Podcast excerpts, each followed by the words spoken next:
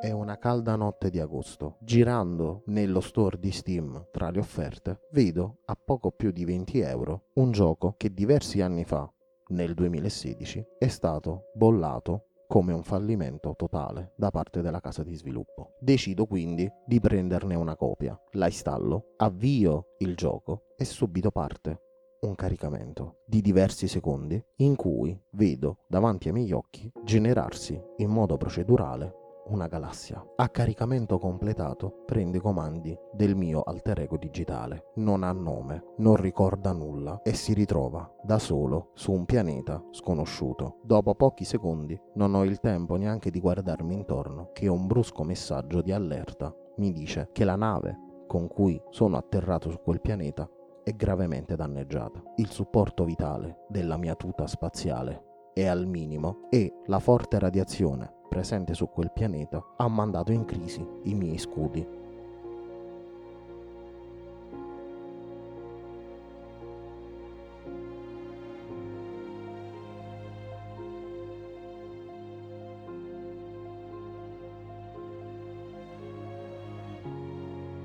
Parte una disperata corsa quindi per raggranellare le risorse necessarie a riattivare il supporto vitale a ricaricare gli scudi e quindi a non morire pochi secondi dopo aver iniziato questa nuova partita. Per il rotto della cuffia ci riesco. Un altro messaggio mi comunica che per lasciare il pianeta e quindi esplorare lo spazio intorno a me generato proceduralmente, necessita di riparare l'astronave che è in gravissime condizioni. Infatti, nei successivi 40 minuti faccio il possibile per aggiustare i propulsori della nave. Finalmente ci riesco, grazie anche a un ottimo tutorial, salgo sulla nave e decido di lasciare il pianeta. Questo è l'incipit di Non Me Sky.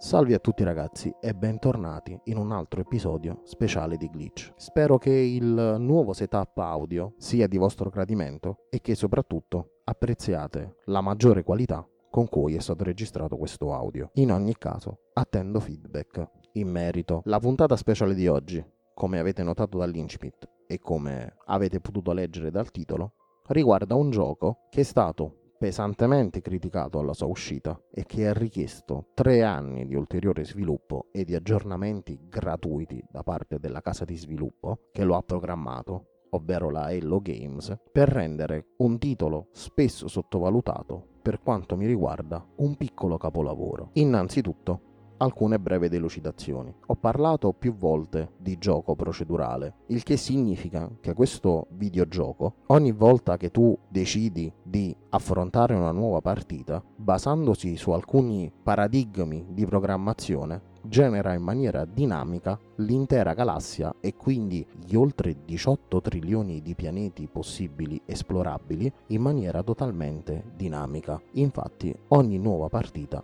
sarà simile ma mai uguale all'altra. Questo genera innanzitutto un videogioco con una rigiocabilità estrema, ma soprattutto per chi è appassionato tantissimo di spazio come me, ci permette di visitare dei mondi che probabilmente potrebbero essere reali là fuori nello spazio siderale. Volevo parlarvi di questo gioco proprio per il fatto che molti lo hanno snobbato nel 2016 a causa di un rilascio forse troppo affrettato. Infatti vorrei ricordare che la Hello Games all'inizio era una società di soli due sviluppatori, passati poi a cinque, che in solo due anni ha dovuto programmare un gioco potenzialmente enorme come questo? Beh, quando uscì nel 2016 sotto forte pressione di Sony che aveva finanziato per oltre 2 milioni di dollari la Hello Games, ci trovammo di fronte a un videogioco che era carente da ogni punto di vista. Non tanto come succede per i videogiochi Bethesda, ed è qui mi riferisco a Fallout, un gioco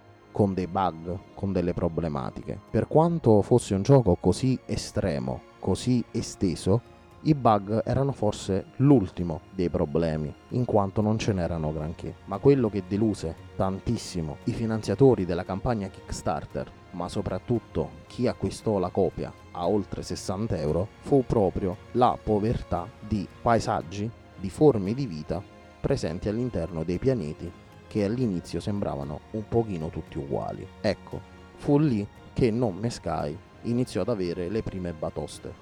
Recensioni negative, un Metacritic forse ingiustificato, recitava un 59 su 100, forse un giudizio un po' troppo severo rispetto a quello che è il gioco dopo tre anni di pesanti aggiornamenti. Infatti adesso il videogioco Non Me Sky per quanto mi riguarda, per chi adora lo spazio e un giorno vorrebbe navigarlo, come fa il personaggio senza nome all'interno di questo gioco, è maturato parecchio, ma soprattutto è diventato, per quanto mi riguarda, il miglior videogioco a tema spazio procedurale del panorama videoludico. Mi butto sentenziando questo in quanto dopo diversi aggiornamenti adesso abbiamo la possibilità di avere pianeti con acqua liquida al suo interno, di esplorare i fondali marini, di avere molte più specie rispetto a quelli di prima, quindi molti più pattern con cui il motore di gioco può generare specie totalmente nuove, ma soprattutto la storia è stata ampliata e consolidata rispetto alla sua prima uscita. Vi sto parlando di questo gioco proprio perché vorrei che magari dopo questa puntata possiate provarlo e farmi avere dei feedback in merito. Almeno in questo gioco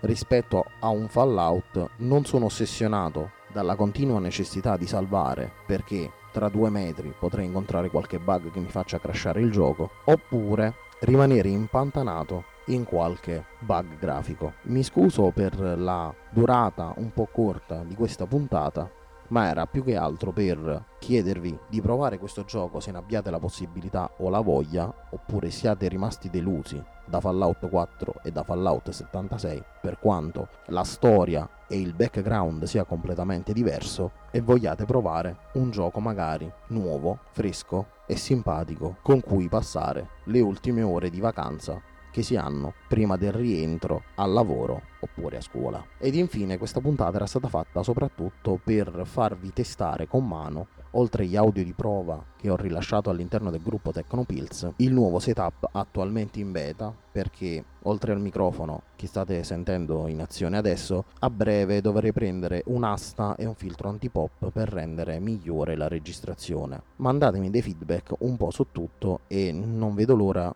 di riceverli. Per oggi è tutto, ci sentiamo alla prossima puntata. PS, se vuoi supportare questo podcast, condividilo con chi potrebbe essere interessato. E se non sa cosa sia una trasmissione, uno show, un podcast, beh, può linkargli tranquillamente la pagina maniedarmene.com podcasts dove troverà una guida per neofiti su come ci si abbona e si segue una trasmissione come questa. Se vuoi puoi anche lasciare una recensione su iTunes. Se non sai come fare, nella pagina podcasts del mio sito rilascerò a breve una guida pratica per piattaforma mobile e desktop su come rilasciare una recensione ad un qualsiasi podcast presente nella repository di iTunes. Sempre all'interno della pagina podcasts è presente presente il rimando alla pagina di supporto, così da potermi dare una mano concreta a migliorare questa trasmissione con acquisto di nuove attrezzature audio o il miglioramento di quelle presenti. Il supporto è totalmente gratuito tramite link sponsorizzato Amazon oppure a pagamento tramite donazione PayPal, con uno sblocco per i donatori di alcuni regali da parte mia. Infine, nella pagina home sono presenti tutti i modi per contattarmi, in modo da fornirmi feedback sullo show, approfondimenti di tematiche già trattate all'interno del podcast o la richiesta di trattare argomenti non ancora affrontati nelle puntate precedenti. Io sono Giuseppe Pugliese e vi aspetto nella prossima puntata.